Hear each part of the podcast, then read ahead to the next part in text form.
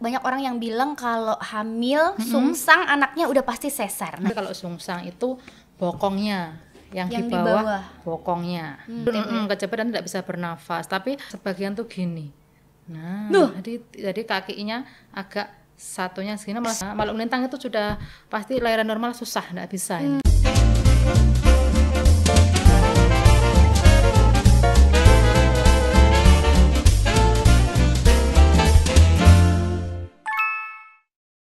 Bu Maria, Halo Mbak apa Ati, kabar?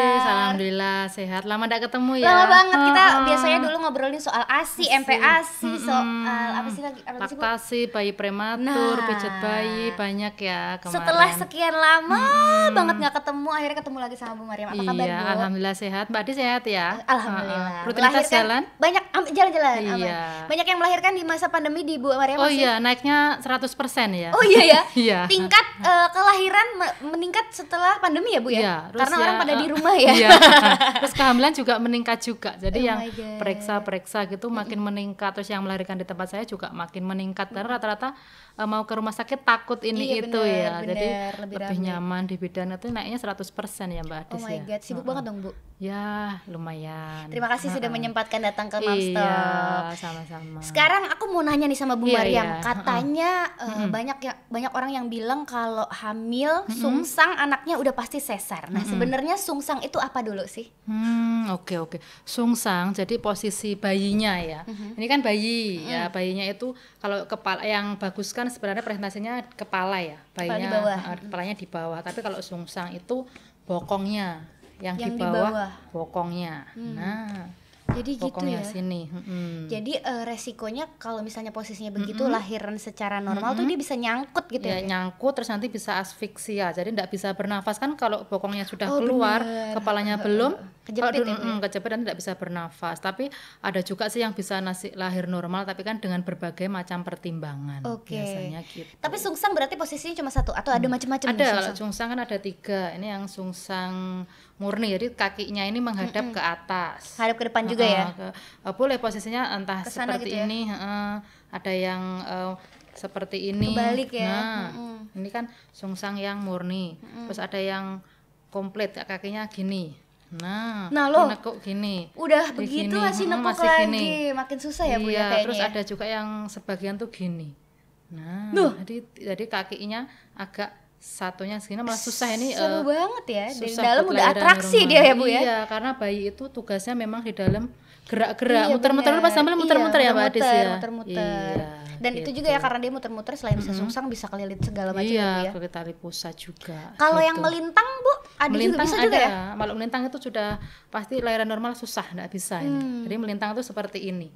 Nah, jadi Oke. melintang seperti ini atau seperti ini. Jadi melintang. Ada juga yang oblik posisinya tuh miring. Pernah dengar ya? Kenapa operasi karena miring? Nah, Jadi bayinya miring. miring jadi harusnya kan gini yang kepala tapi dia miring gini oh ya gitu. Itu miring. tetap susah ya Bu? susah buat lahiran kemarin kan ada di tempat saya datang-datang ketubannya pecah saya VT ternyata ketiaknya ya dapat aku langsung terus ke rumah sakit aja Oh gitu. biasanya langsung operasi Susah ya. iya enggak bisa kalau miring apalagi kalau tangannya keluar duluan gini gimana lainnya enggak bisa keluar Tapi sungsang tuh bisa diatasi nggak sih? Maksudnya usia kehamil ada usia kehamilan maksimal nggak buat ini masih Hmm. bisa dibalikin lagi nih gitu. Bisa bisa. Jadi kalau sungsang masih eh, rata-rata kan bayi di bawah 28 minggu itu kan masih kecil. Dia masih muter-muter terus. masih luas ya Heeh, jadi space-nya kan ya. space-nya masih luas dia masih kecil jadi muter-muter. Nanti kalau diusahakan kalau sudah di atas 30 minggu tuh kepalanya sudah di bawah. Nah banyak ya eh, sungsang itu kan sebabnya ada banyak terutama yang pertama contohnya eh, banyaknya ketuban Eh, Oh, kalau jadi ketubannya ketubannya banyak, banyak. jadinya kan dia bebas bergerak Ruang geraknya makin Heeh. besar, makin Iya, berenang-berenang dia di situ ya. gitu. Terus ada kelainan contohnya hidrosefalus, kepalanya besar, jadi kan mau muter susah. Oke. Terus ada lilitan tali pusat, ya itu kan Jadi dari nyangkut ya, mau nyangkut, muter, mau muter susah, mau muter ada juga yang tali pusatnya pendek. Jadi kan Oh, cuma iya, bener-bener, bener. geraknya cuma mau muter susah. Ada juga yang bayinya besar, lalu besar. Jadi kan kalau hamil itu harus dijaga semuanya Iya benar berat badan terus anaknya heeh, juga ya Bu ya. gitu. Terus yang paling penting eh, ruangannya. Jadi kan bayi itu menempatkan sesuai dengan wadahnya. Mhm. Kalau kita contohnya lendetan gini susah ya. Jadi akan menyesuaikan iya, posisinya menyesuaikan gitu ya, posisinya ya? dia juga mau turun juga susah. Jadi eh, eh, jadi ibu hamil jadi harus benar posisi duduknya, tidurnya, berdirinya, biar ruangannya bagus. Kalau ruangannya jadi- bagus, Jadi bisa. itu bisa dicegah ya Bu ya? Oh bisa, Oh, sebenarnya bisa. diantisipasi kalau kalau dari lilitan, dari tali pusatnya pendek, kalau pas USG ke dokter kandungan ditanyain, dok ada lilitan lilitan tali? Oh, pusatnya benar-benar. pendek enggak, ketubanya jumlah ketubanya gimana, jadi kan salah satu faktor-faktor tersebut ditanyakan gitu. Oke, berarti mencegahnya bisa dengan posisi si ibu. Mm-mm, oh, jadi dengan- ada nih Bu, posisi-posisi yang benar buat ibu misalnya Iya. tidurnya kayak gimana? Iya, ada. Posisi Mm-mm, duduk duduknya juga ada gimana. maksimalnya gitu Iya, jadi kalau umpamanya Mbak Adi sering duduk ya kalau duduk kerja, misalnya, mm. duduk harus di tulang duduk. Ingat kalau di sakrum di, di belakang kan organ tubuh kan ada sakrum, ada koksigis. Kalau yang di koksigis otomatis dia eh, di tulang ekor. Akhirnya eh, jadi tidak ada ruangan, jadi kayak gini. Nah, ngelendet. Oh, itu Duduk- juga bisa bikin anaknya bisa jadi, jadi, mau gerak susah iya, ya karena benar, ruangannya benar. sempit nah Dia nggak bisa ngebalik tuh ya, Heeh, ya? beda kalau duduknya harus oh tegak dadanya dibuka duduknya di tulang duduk kan enak gini nafasnya juga enak bayinya mau muter juga enak juga nggak sesek ya di sini Nah. kan biasanya kalau hamil apalagi udah hamil gede tuh di itu sini tuh dari kayak kayak ketekan gitu begah ya. heeh. Nah, itu kurang ruangannya harus sering rajin olahraga juga kayak yoga nah biasanya kan kalau ditarik ke atas nih ruangannya kan jadi lebar Luas, iya, daripada benar-benar. Oh gini yang apalagi ibu-ibu sekarang kan kadang zamannya eh, usum sosmed apa namanya tiduran nonton TV malas-malesan ibaratnya dudul HP Iya, itu kan benar. keluar makanannya ya di GoFood. perut gini, Bu, apalagi nah hamil. nah kan susah juga Iya, itu benar-benar. faktor udah faktor pemicunya ada harus kegiatan sehari-harinya ada harus yang berdiri berdiri kan harus tegak tidak boleh miring nah kalau panggulnya miring nah otomatis dia dedeknya juga susah buat mau eh, menempatkan ke posisi yang optimal gitu Kalau tidur Bu tidur kalau tidur biasanya kan kalau eh, terlentang sudah ndak enak ya. Dia sakit di belakang sini ya, kalau udah jadi ya. silahkan miring, miring yang benar sesuai dengan punggung janinnya. Oh, kalau gitu. janinnya punggungnya di kanan, silahkan miring kanan. Kalau punggungnya di kiri, silahkan ke kiri. Kalau ndak tahu punggung janinnya di mana, silahkan ke kiri karena untuk oksigenisasi bagus. Oh gitu. Iya, Jadi tapi yang paling kalau- aman tidur waktu hamil adalah posisi miring, miring hadap ke kiri. heeh. Oh, tapi gitu. lebih bagus memang sesuai punggung janin pun punggung janinnya ini jadi ini kan janinnya punggungnya di kiri ya ini di kiri saya di miringnya ke kiri kalau nak jenengan miring ke kanan nanti hidungnya biasanya Oh, iya kegencet dia akan usek benar, ya banyak gerak protes tapi kita tidak nyadar Oh gitu. Dikirain emang oh malamnya lagi aktif iya nih, gitu. ternyata, dia nggak tidak betah. nyaman Oh, Mm, oke, oke, silakan oke, Terus oke, oke. dia bisa komunikasi sejak dalam kandungan dia bisa Oh komunikasi gitu. Terus apalagi Bu yang bisa dilakukan untuk mencegah tadi Eh, untuk mencegah jadi eh, selain eh, posisi-posisi, posisi-posisi yoga. heeh, yoga. Jadi nanti kalau sudah kepalanya di bawah di atas 32 minggu itu ada optimalisasi kepala janin dikunci biar ndak muter lagi. masuk panggul. Hmm, Iya, biar Tapi masuk boleh panggul. di bawah 32 minggu. 32 belum boleh karena, Karena nanti apa tuh? eh, karena nanti kalau terlalu ba- eh, belum mm-mm, terlalu cepat masuk panggul eh, resikonya prematur. Oh, Iya, gitu. karena kita batasannya 32 minggu itu nanti ada teknik optimalisasi kepala janin. Jadi dikunci biar ndak balik sungsang lagi. Kalau sudah eh, ngunci sudah masuk panggul biasanya usia kehamilan 36 37 itu kan udah masuk panggul kan eh, ndak balik lagi. Oh gitu, udah aman ya, kayak iya, udah- ini contohnya sempit juga mau panggul. balik-balik. Heeh. Ini Susah ya, panggulnya ya? ini nih kalau sudah masuk di sini, nah kepalanya di sini kan udah kekunci di sini. Nah, ini kan sudah ndak ndak balik lagi. Aduh aku ingat rasanya jadi ngilu ya maksudnya. Tapi yang benar ini, kalau udah masuk uh-uh. panggul tuh kayak udah uh, ganjel banget nah, gitu. Ganjel kalau ada keluhan eh, sebenarnya kan wanita hamil banyak hormon-hormonnya ya yang naik ada Iya, estrogen, progesteron, relaksinya. Kalau kita rajin olahraga, kita persiapkan tubuh kita, Mm-hmm. hamil juga nyaman. Harusnya hamil itu ndak ada keluhan, bebas keluhan, Iya, bebas boyoan. Dulu aku nggak ada nggak ada pegal-pegal sih memang nah, betul. ya karena sudah rajin yoga, rajin Mm-hmm. pernafasan sangat membantu sekali ya dan yang paling penting itu tidak boleh mager ya. Jadi harus banyak kegiatan, Iya, nyapu, iya, iya, ngepel iya. segala Tapi macam. kan ada bu anak eh, apa ibu-ibu yang eh, Gimana? bawaan anaknya males gitu. Itu bawaan emaknya ya. Enggak ya sebenarnya ya bisa di iya, bisa jadi dilawan ya. antisipasi ya. Jadi eh, umpamanya 32 minggu 32 minggu ke atas untuk optimalisasi kepala janin ada naik turun tangga. Jadi naik tangga turun tangganya jalannya miring biar panggulnya lebih buka. Ada main jimpol, tahu ya sekarang yang lagi Ya, hit main jimpol. Ada yang pinat Heeh, ada yang yang ball, bulat. Hmm. heeh.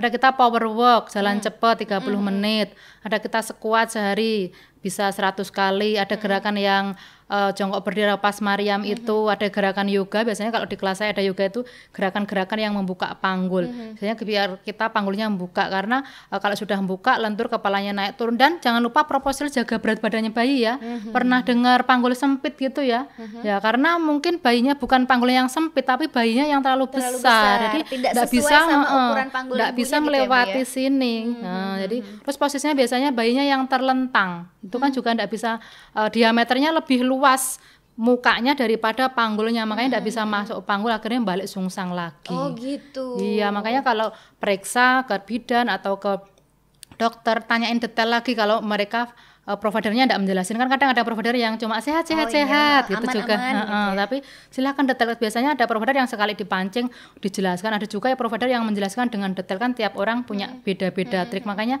aktif lah. Di beberapa ya uh, sebelum periksa list dulu list dulu. iya kayak pelacen saya itu kalau mau USG biasanya tanya. Bu, catatannya apa ya bu? Catatannya apa ya bu? Kan karena kalau di bidan itu kan tidak boleh USG ya. Kita bisanya pakai metode palpasi. Oh kepalaan ini beratnya ini. Kalau ngelihat ketuban plasenta itu kan memang tidak bisa tidak boleh itu yang wewenangnya dari dokter kandungan gitu. Oke. itu kan tadi uh, 32 minggu bagusnya udah masuk ke panggul. Belum Tapi, belum masuk. oh, optimalisasi kepala oh, janin. udah mulai ya, ya mulai udah kita mulai. ikhtiar. Treatment, ya treatment. treatment gitu. Terus kalau misalnya di atas 32 minggu mm -mm. dia masih di atas, Bu, mm -mm. masih bisa nggak sih? Kan udah gede juga, udah uh, ruang geraknya juga udah mulai terbatas. Masih ada kemungkinan nggak sih, Bu? Masih, masih. Segala sesuatu masih. Kalau yang kuasa berkehendak insya Allah bisa. Yang penting kita mau uh, usaha dulu ya. Nah, Jadi dengan sebenarnya nggak ada maksimal usia ya, Nggak ada maksimal. Bener -bener tergantung si tergantung ibu dan, si ibu ya? dan anaknya kan ada beberapa macam treatment yang uh, mengubah posisi sungsang itu menjadi normal kembali itu ada. Apa tuh? Contohnya ada hipnobreathing. Mm -hmm. Terus yang kedua ada yang dikompres air hangat. Bayi itu cenderung suka air hangat. Oh, gitu. Jadi dikompres air hangat bagian atas yang bawah dingin.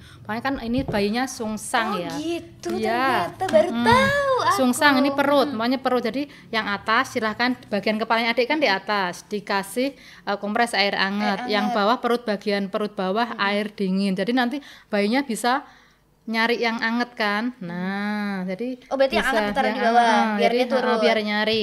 Terus sama di center biasanya centernya jangan pakai HP bagian perut bawah itu di centeri jadi kalau udah jadi di center dia gitu uh, ya? Terus biasanya kita dengarkan musik klasik atau yang muslim biasanya uh, hmm. uh, murotal juga hmm. terus ada juga gerakan-gerakan uh, yoga biasanya kalau gerakan yoga nanti dibahas pas kelas yoga atau pas kontrol di tempat saya itu ini kita, kita bahas iya ini susah ini mau praktek ya nggak bisa masa saya yoga di atas meja kan nggak mungkin jadi ya. biasanya nanti bagi teman-teman bunda-bunda yang masih sungsang boleh nanti main ke tempat saya nah, ya betul. gitu. jadi uh, ada treatmentnya berarti ya ada gerakan-gerakan segala macam dan masih bisa ya tergantung. Yang penting uh, uh, dicek dulu pas uh, kadang-kadang kok nggak bisa balik-balik ternyata ada lilitan. Mm -hmm. kok nggak bisa balik-balik ternyata memang tali pusatnya pendek. Mm -hmm. itu kan juga bisa mengganggu proses pengembalian sungsang menjadi posisi presentasi kepala. Okay, jadi okay, memang okay. berbagai macam uh, apa namanya uh, apa faktor pemicunya itu hmm. uh, kita pelajari dulu. Hmm. Jadi berat badannya jangan terlalu besar. Kalau besar kadang juga susah buat hmm. muternya. Bu cerita gitu. dong uh, kisah sungsang yang uh, periksa di Bu Mariam terus happy ending gitu maksudnya uh, oh jadi balik lagi terus Oke. Okay. Uh, melahirkan dengan normal. Iya iya, uh, baru kemarin banyak ya. banget cerita happy endingnya iya. soalnya. Baru kemarin bulan Agustus kemarin ya, namanya Bu Heni, pasien saya itu uh, pas awalnya sudah periksa itu sudah apa namanya? Sudah presentasi kepala kepala sudah di bawah, harus 32 itu balik sungsang lagi karena bayinya uh, 32 minggu ke atas. Karena bayinya aktif banget ya sampai sampai 38 lebih 5 kan sudah waktunya lahir ya. Hmm. itu sudah difonis tiga dokter sesar. Dah sesar aja mbak. Bayimu besar sesar aja. Tapi beliau itu yakin ya. Jadi yakin ndak ah aku mau lahirin di tempat Bu Mariam. Terus orang tuanya juga support suaminya juga support. Kalau periksa pasti nemenin. Pokoknya saya lahiran di sini ya Bu. Nanti kepalanya saya yakin berapapun usia kehamilannya yakin bisa muter lagi. Hmm. yang semangat ya Bu. Pokoknya saya selalu menyemangatin saya udah kasih PR yang tadi saya sebutkan mm-hmm. gerakan yoga, FLS ikhtiar sampai ya, Bu, mm, ikhtiar sampai kurang lebih enam minggu itu belum balik juga. Bayinya makin besar, makin besar. Uh, tapi beliau tetap saya yang senang dari beliau itu stay cool aja. Ibunya tuh selalu support orang dulu. Ndak ah, orang tua orang zaman dulu tuh lahiran ya lewat jalan lahir, ndak lewat jendela. Jadi kan support sistemnya bagus juga terus akhirnya USG terakhir beliau itu 38 lebih enam hari. Itu USG ternyata sudah balik kepala lagi. Itu datang ya lari ke pas saya masih antri praktek tuh dia ketok-ketok eh, apa namanya bid- eh, bilang sama bidan jaga saya saya mau ketemu Bu Mariam sekarang. Saya masih antri enggak pokoknya saya mau ke sekarang. Akhirnya saya buka ya ruang praktek saya. Iya Bu Eni. Dia tuh saking euforia ya bahagia. Bu saya habis USG ternyata kepala udah di bawah. Dan itu senang banget. Terus akhirnya dua hari terus kontraksi akhirnya bisa lahir normal di tempat saya Enggak susah lagi Iya, hebat banget loh. Jadi ya, Yang jelas yakin ya. kayaknya eh, Mm-mm. faktor yang paling utama adalah satu afirmasi. ya, afirmasi maksudnya positif, Kayaknya harus selalu heeh, optimis ber- gitu ya mm-mm, ibu hamil tuh. optimis. Nah, jadi rajin belajar. Pokoknya saya selalu bilang harus percaya sama tubuhnya, percaya sama yang kuasa. Kalau kita eh, rajin berdoa, rajin berusaha, insya Allah dimudahkan. Tapi kalau memang sudah ikhtiarnya, doanya segala macam eh, apa namanya, tapi endingnya tetap kodarullah ya. Kita Iya, selalu benar. bilang gitu. Kita kan cuma bisa Mm-mm, ikhtiar bisa, aja. iya, mm-mm. Tapi nih Bu, Mm-mm, pernah nggak sih? Bu Mariam di kliniknya eh, membantu persalinan eh, ibu hamil dengan bayi sungsang? Kalau sungsang di bidan memang tidak boleh. Jadi Nggak kalau boleh ya, tidak ya? boleh, kecuali kalau dulu masih di rumah sakit sering ya. Tapi kalau di bidan memang kita eh, resikonya besar ya kalau sungsang ataupun kalau bisa dibantu normal kayak kemarin saya merujuk bisa lahiran normal juga di rumah sakit dibantu dokter kandungan karena eh, ya itu takutnya kalau sudah eh, kalau sungsang kan bokongnya dulu yang lahir. Kalau udah bokongnya lahir nanti takutnya kepalanya tidak bisa lahir-lahir resikonya apa? Jadi tidak bisa nangis bayinya bisa juga meninggal. Jadi biasanya dokter itu eh, apa namanya membantu proses persalinan sungsang. Kalau di rumah sakit kan kalau terjadi emergensi alat-alatnya lengkap. Jadi kalau di bidan tuh memang ada batasan-batasan yang boleh dilakukan yang tidak boleh dilakukan tuh ada. Jadi gitu. mau- tapi meskipun tidak bisa di bidan, posisi si anak sungsang masih bisa dong Bu ya sebenarnya melahirkan normal. masih. Soalnya baru ini juga cerita saya baru lahiran satu bulan yang lalu anak pertama. Sudah sembilan dokter memvonis SC kebetulan dia dari Jakarta. Sudah di dokter kan eh, di Solo hos- hospitalisasi ya nyari rumah sakit meloren di mana di mana. Karena Sesar, udah se- sesar, sesar, sesar, sembilan Iya, rumah sakit. sembilan dokter. Dia nyari sembilan dokter ya. Terus Akhirnya sama temannya direkomendasikan ke tempat saya. Sudah kita berbagai macam cara, tapi Masih karena sungsang. Heeh, karena udah 39 minggu juga.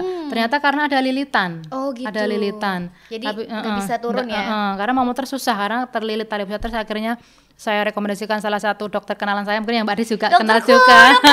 iya, iya, itu ya. dokter aku waktu melahirkan. Iya, jadi alhamdulillah bisa lahir normal anak pertama, sungsang dan lilitan. Wah. Iya. Jadi kalau pengen ya, tahu Bu? dokternya bisa kipo-kipo kita nanti ya. Tapi Iya. itu Bu Mariam, eh, apakah ada kasus sungsang tertentu yang masih bisa dilahirkan normal?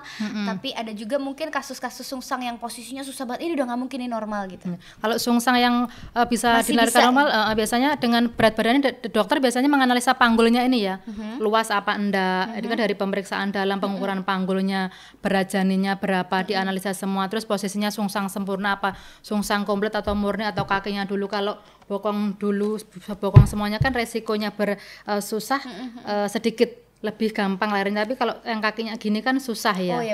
Biasanya eh, dokter juga menganalisa dulu Posisi sungsangnya posisinya ya. sungsang Yang masih berbagai- bisa tuh yang kayak biasanya gimana, yang ini tadi ya yang bokong yang gini ya? yang Oh, murni oke, oke. eh, murni atau ini juga ini juga Hmm, masih yang gitu komplit ya. masih bisa tapi kalau yang sudah kakinya gini nanti takutnya kakinya susah Mhm. nah ya, tapi tapi yang berat itu biasanya yang juga nanti melumah apa enggak biasanya kan menghadap punggung ibu yang gini ya yang kalau melumah gini juga susah biasanya Oh iya ya. benar-benar benar-benar. Oh jadi kalau ah, bayinya hadap ke sini ini- tuh meskipun sungsang masih lebih Iya, gampang ya. nah, jadi menghadap punggung ibu ya bayinya. ini. Jadi kan nanti seperti ini lahir bokongnya, terus kakinya nanti baru kepalanya ada beberapa teknik eh, yang mengeluarkan kepalanya. kepalanya. Iya. Iya, benar. Dan itu cuma bisa dilakukan sama dokter ya. Iya, ya? ya, kalau memang lebih amannya memang harus dokter di rumah sakit yang fasilitasnya lengkapnya didampingin dokter anak. Nanti kalau terjadi asfiksi atau tidak bisa nangis ada tindakan tertentu. Oh gitu. Gitu. Aduh masih bisa ternyata ya Iya, jadi saya ya. baru ini contoh yang bulan September kemarin itu Bu, ada klien saya. Alhamdulillah anak Aduh. pertama loh ya. Anak pertama dokter. ya? Iya, saya juga ngabarin tuh sampai Bu Mariam, saya sudah lahiran normal Oh, tuh sampai gitu. celes gitu ya. Kita langsung juga ayem gitu. Iya, dokternya mantap, Iya, suka sekali. iya. Terus bu, Mm-mm, eh, pasti kan ada ada rasa-rasa gimana ya kalau eh, apalagi nih mams mungkin ada yang nonton juga yang anaknya posisinya lagi sungsang nih. Mm-mm. Eh, pasti kan eh, panik nih bu. Mm, mm, mm. pasti kan maksudnya aduh gimana nih nanti Iya. ini? Gimana sih cara eh, tips dari Bu Mariam buat ngilangin paniknya? Bagaimana untuk eh, tetap stay positif gitu? Karena kan kayaknya gampang banget dibilang kalau "Eh, stay positif aja. Tapi begitu dilakukan ternyata berat Susah, banget gitu. iya. apa sih Bu tips yang bisa bikin ibu-ibu hamil dengan anak yang masih sungsang tuh buat stay positif Kalau saya selalu bilang ke pasien saya, kamu harus percaya sama tubuhmu. Kamu harus percaya sama uh, kuasa yang maha kuasa. Bagi yang kepar- kepercayaan Islam kan sama Allah. Kalau yang lain ya, jadi kepada sama sang maha pencipta kita harus yakin. Karena saya selalu bilang orang zaman dahulu itu kalau lahiran itu tidak ada istilahnya sesar. Kita ngadopsi dari situ. Mau model kayak apa aja orang zaman dulu mbah-mbah kita itu lahirannya normal. Jadi saya selalu uh, harus yakin dulu, percaya dulu. Oh iya ya, nanti kalau kita ikhtiar dulu kalau ditemukan sungsang, tidak boleh panik. Karena kalau panik jadi janinnya juga ikut panik, nanti janinnya juga ikut stres. Karena apa yang dirasakan oleh orang tua atau ibu itu dirasakan oleh janin juga karena kan sudah bonding ya. Gitu. Jadi tidak boleh panik jadi tetap banyak berdoa banyak berusaha. Yang penting kayak saya selalu mencontohkan wong biyen kalau kalau malaren tuh tidak ada yang istilahnya sungs gede, sesar kecil, kembar semuanya. mana karena gitu, mereka aja. apa ya percaya ya percaya sama tubuhnya percaya sama yang maha kuasa gitu. Jadi dikasih kemudian kalau kita sudah yakin itu insya Allah dikasih jalan ya gitu. Jadi kalau menurut aku juga selain misalnya fokus di anak yang nggak sungsang juga ada banyak juga kan bu fokus-fokus yang lain kayak misalnya eh, memberdayakan diri untuk eh, latihan pernafasan. Mungkin jadi fokusnya kayak dialihin ke pernafasan karena kan pernafasan juga bisa itu bikin tenang ya bu. membantu iya. Terus ada lagi apa ya bu Eh, pernafasan, posisi anak, mengoptimalkan eh, nanti kira-kira lahirannya bakal bagaimana. Mm, jadi Dibayangin aja seneng-senengnya iya, gitu ya bu punya ya. bed plan rencana persalinan yang indah-indah. Jadi tertulis biasanya memang klien saya saya turun eh, bikin bed plan rencana persalinanmu mau seperti apa sih? Silakan ditulis gitu. jadi nanti kalau sudah kayak kita ibaratnya sekolah kalau kita sudah rajin belajar segala macam nanti kita juga menghadapi ujian kalau kita rajin belajar rajin usaha kan hasilnya juga maksimal Betul gitu sekali. Terus bu, kalau kembar, nah lo, Oke. apa? Kalau misalnya hamil kembar itu udah pasti sungsang. Oh, belum tentu. Ada kembar itu kan eh, ada kembar posisi posisinya ya. Jadi ada yang nanti kepala kepala terus bokong sama kepala Yang gitu ya, gitu Heeh. jadi satunya kepalanya di bawah satunya eh, bokongnya di bawah. Jadi adep-adepan itu ya. Jadi belum tentu Macem-macem ya. sungsang. Belum pasti belum sungsang tentu ya. sungsang. Tapi bisa gak sih kembar melahirkan di bidan? Nggak boleh ya. Nggak Jadi boleh ya? wewenangnya, wewenangnya memang eh, apa namanya harus eh, dibatasi ya. Bidan kan wewenangnya tertentu kita kolaborasi. Kalau saya memang kolaborasi sama dokter kandungan sama rumah sakit. Kalaupun bukan wewenang saya, kita kirim ke rumah Hmm. Langsung sakit. dirujuk ya. Ya, Memang iya. ada aturannya ya bu? Ya ada aturannya kita kan ada Permenkes yang undang-undang Hmm. kebidanan. Tugas kita kalau ada yang hamil kembar kita mengedukasi ya. Tugas saya sebagai seorang bidan di- jaga pola makannya, ndak boleh stresor segala macam. Kalau gendut eh, ketemu gendut nanti bayinya besar kan eh, berat juga ya. Biasanya kita edukasi makannya. Jadi biar ndak stres. Jadi ada juga kok yang eh, kembar itu bisa lahiran normal. Yang penting posisinya bagus. Nanti biasanya dianalisa juga sama dokternya. Terus eh, dianalisa juga maksudnya manfaatnya yang membahayakan sama banyak manfaat itu besaran yang mana biasanya nanti kalau memang bisa semuanya bisa dilahirkan dengan normal tergantung ya berbagai Iya, iya. macam faktornya Terus bu, gitu. tapi kalau misalnya eh, hamil kembar, kan kita kan kalau misalnya hamil anaknya satu gitu ya, itu kan kita bisa mengoptimalkan posisi anak dengan kita yang tadi nunggang-nungging lah segala macam. Kalau kembar bisa nggak tuh bu diatur posisinya, maksudnya diarahin gitu? biasanya kita eh, itu pakai hypnobirthing ya jadi tetap Kan dua sempit Mm-mm. tuh. biasanya Ya kita kan? juga rajin yoga tapi untuk mengoptimalisasi memang boleh ya eh, main jimbol Hmm. boleh juga. Nanti penting nanti eh, pas USG ditanyain posisinya seperti apa gitu ya. Jadi kepala kepala atau kepala bokong itu Hmm. kan kedetek sama USG kalau di bidan biasanya memang keraba oh gendut banget detak jantungnya ada dua gitu. Hmm. tetap kita mau hamil kembar atau sungsang kita tetap berdayakan diri. Jadi memang kita punya waktu 9 bulan itu Hmm. eh, buat belajar ya. Jadi biar nanti endingnya enak gitu Oke, tapi juga eh, apa namanya tetap harus diperhatikan juga ya karena kan hamil yang namanya hamil kembar kan pasti lebih beresiko, Iya, takutnya kontraksi lebih awal, lebih rawan terjadi pendarahan gitu. Jadi eh, nggak semua yang bisa dilakukan ibu hamil anak satu itu bisa dilakukan sama ibu iya hamil kembar beda. gitu kan. iya ya. tiap orang pasti beda. Jadi tetap kita kolaborasi kolaborasi dengan dokter eh, lihat perkembangannya. Nanti biasanya eh, kalau memang memungkinkan buat lahiran normal pasti dokter mengaksesi buat normal. Tapi kalau memang mengharuskan harus sesar ya dilaksanakan sesar. Sama normal yang penting melahirkan. Kalau saya uh, jangan jangan menyesal. Yang penting sudah lahiran sehat hmm. selamat kan.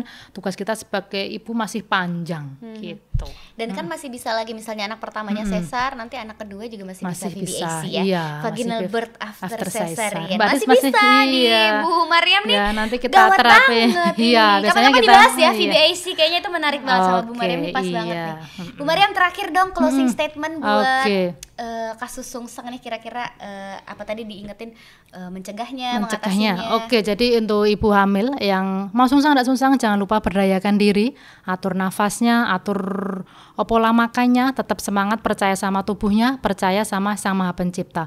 Bahwa segala sesuatu yang terjadi adalah karena kehendak Sang Maha Pencipta. Kalau kita sudah berusaha maksimal, berdoa maksimal, endingnya memang harus ada tindakan yang sungsang tidak bisa kebal balik jadi presentasi kepala harus lahiran sesar, tidak masalah. Yang penting kita berdoa dulu. Dan jangan lupa perbaiki postur tubuhnya, jangan suka malas-malesan, lendet-lendetan, perbaiki postur tubuhnya biar ruangannya menjadi lebih luas dan bayinya menempatkan posisi yang optimal. Jangan lupa lupa ya, 32 minggu ke atas kepalanya sudah di bawah, silakan optimalisasi kepala janin. Ayo. Mantap. Terima kasih banyak iya, Bu Mariam. Sama -sama. Sampai ketemu lagi di Mamstock episode berikutnya. Okay, dah.